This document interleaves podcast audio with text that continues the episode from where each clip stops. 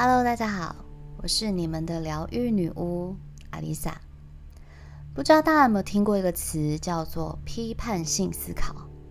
在我第一次听到这个词的时候，下意识的感觉是不是觉得，对于任何你所听到、所看到的事情，都保持着不相信的态度，从中找缺点、挑毛病的思维模式？我们在第六十四集也提过。批判是命运的回力镖，怎么来就怎么去。而现在怎么就流行这种批判性思考呢？几个月前我就上网上 YouTube 查过，批判性思维到底是什么？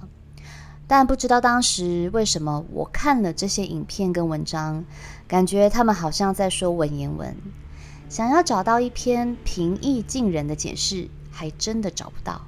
全部都是好深奥的专有名词，于是我就放弃啦。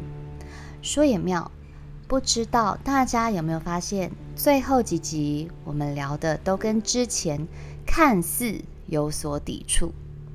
例如，我们总是说要正面思维，现在我却告诉你，负面思维也是有好处的。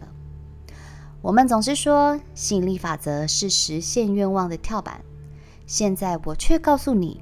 你一再遵循的吸引力法则可能用错了，并不是我之前讲过的，现在连自己都不认同了，而是我发现原来我对自己批判性思维了。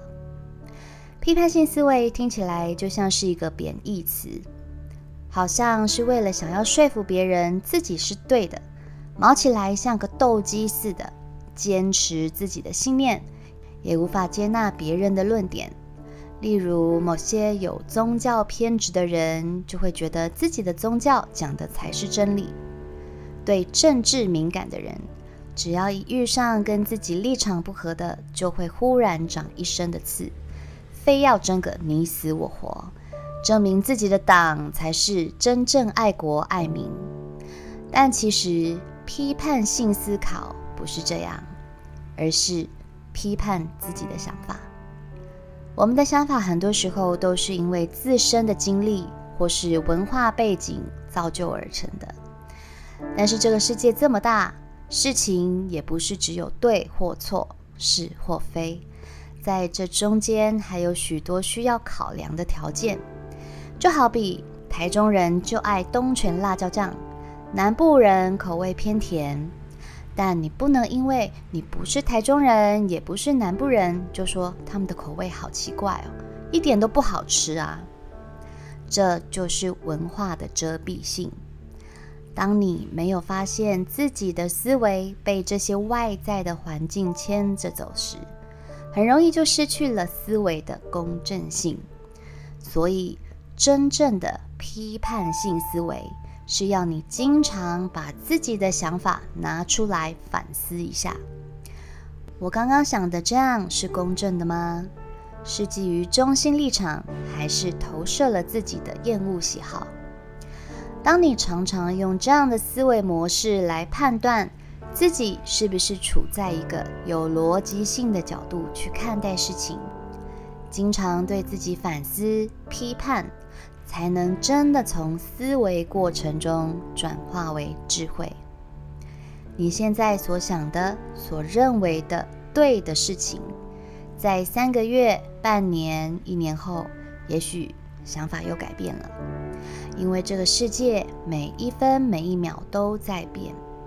上一秒大家所认为的真理，经过下一秒时代变迁，这个真理又立刻被社会淘汰了。就例如说，以前大家总是劝和不劝离，一对已经不再相爱的夫妻，为了孩子，为了维持一个所谓完整的家庭，苦苦撑着，谁都不快乐。在这个时代，大家会告诉你，如果不适合，那就别将就。好的离婚更胜过千疮百孔的痛苦婚姻。没有什么是不变的。思维也一样，答案也不止一个。开放性的思考模式反而能带给你更多的喘息空间。现今各式各样的爆炸性资讯唾手可得，手机一点开，各类新闻媒体报道要什么资讯应有尽有，但也养成了我们懒得动脑思考的习惯。最常见的是假新闻与带风向的不实报道，只要一从手机里传开，就开始像传染病一样，搞得人云亦云，人心惶惶。前阵子我就看到了一段影片，上面写着上海因为隔离太久，居民们无法忍受，一个个从大楼往下跳的新闻。那个影片看得我鸡皮疙瘩，我还告诉我男友说，上海这么严重了，好多人跳楼，好像人命很不值钱似的。他二话不说，手机一查，立刻告诉我这是假新闻。就连我在中国配合的转运商都跟我说：“哎呀，台湾现在很严重，都封城了，你自己也要小心啊。”我说：“诶，我自己是台湾人，我怎么不知道台湾封城了？”他说：“有啊，新北市啊，四月二八、二九、三十三天呢。”其实我是没有在看新闻的人，我立刻上网一查，才知道这又是一个假新闻。商业媒体利用暴力、血腥、煽情、炒作与捏造新闻等违反媒体伦理的手段，来增加收视率或点阅率。下的标题越耸动，越能引起观众们的好奇心。只要我们不抱有批判性思维，就很容易一不小心被乱带风向，成为帮凶。这个世界有太多自私自利的思考者，花言巧语的骗子，太多没有节操的律师和政客。这些人用扭曲的资讯和证据保护了那些给予他们好处的人，这是他们的专长。而不擅长批判性思考的人，往往就成了这些人操控的棋子。一步步地走进他们设下的陷阱中，却不自知。练习做一个尽量保持客观且能够独立思考的人，有几点可以跟大家分享。第一，不轻易下结论，对接收到的讯息保持怀疑，并且对不同的意见保持开放的心态，试着以他人的想法跟立场去思考问题。即便你现在正在听我的节目，我说的也不一定是对的。每个人有不同的立场与想法，不同的遭遇与成长历程。你可以从我的节目中衍生出自己的观点，再将它变成你自己的，这也是一种正向的批判性思维。第二，多方查证，太多假新闻与带风向的报道。如果只是一昧的接收，没有经过验证，再传播出去给其他人，就跟病毒一样，可能带来恐慌、带来低落或负面的情绪，对自己一点好处都没有。第三，不管是自己的观点或他人的观点，保持着客观的态度，打开你的好奇心，试着去了解。这是情绪化的想法，还是经过理性判断后的结论？当你在思考的时候，就是在觉察；当你在觉察，就能跳出旧有思维，也就能敞开被局限的视野。第四，保持认知谦虚的态度，让自己成为一纸空瓶。怎么说呢？一纸空瓶里，如果装满了水，就没有多余的空间可以利用。在某个层面，我们必须要是无知的，才会有动力去学习更多。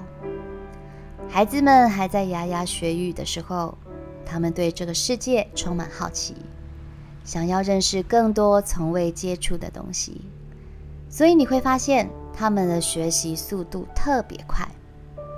相反的，有种人叫做认知自负，这种人总是说：“我什么世面没见过，这种事不用跟我说，我都知道。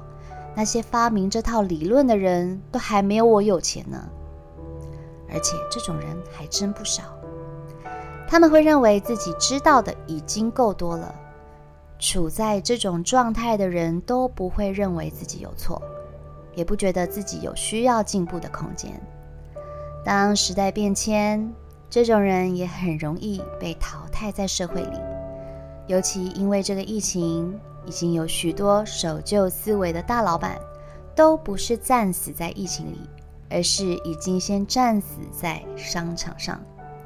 这就是无法批判性思考的先去厘清问题，反而是自发性思考的先做出决策，才会下错决定。第五，挑战自己的信念。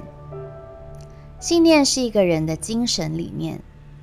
当一个人有了信念，我们会有支持我们的动力去完成更多事。但是批判性思维就是要你去思考，曾经你说的、你做的真的是对的吗？这不是在打击自己、推翻自己，而是从不同的观点出发，对自己最初的信念加以评估和修正，在每一次的思考后，你的信念也许会改变，但是相对的也会越来越完整。就像我有个对自己要求严格、做事情必须要尽善尽美才满意的朋友，他的信念就是对公司使命必达，自己带的团队要维持和谐，业绩当然一定要达标才行。我问他：“那你快乐吗？”他说：“不快乐，我压力好大，我不知道该怎么释放。”那么，这个信念是不是就应该要去做调整？这样的信念不是不对，只是我们可以更客观的试着批判性地去思考。有坚强的意志力与动力很好，达成了目标也很好。但是为什么还是不快乐？这之中到底哪个环节出了问题？批判性思考并不是一个可以学然后应用的技能，它不像你看着食谱准备食材就能完成的一份大餐，但是它是可以练习的，它是一种内在习惯，看待事情的角度是由内而外。唤起内在的意识。最重要的是，批判性思考是进步的关键。如果想要提高生活品质，就要有批判思考的能力。一个不思考、只等待结论，或是习惯被外在环境与舆论带着走的人，很难突破现实中的困境。这也就是大部分人都过得不快乐的症结点。练习批判性思考，可以让你跳脱情绪的起伏，也能够培养抗压性。这不是指责，更不是对自己或他人的批判。让天马行空的想法激荡出不同的火花，带你用不同角度看世界。我是阿丽萨，我是你们的疗愈女巫，我在九又四分之三月台等你。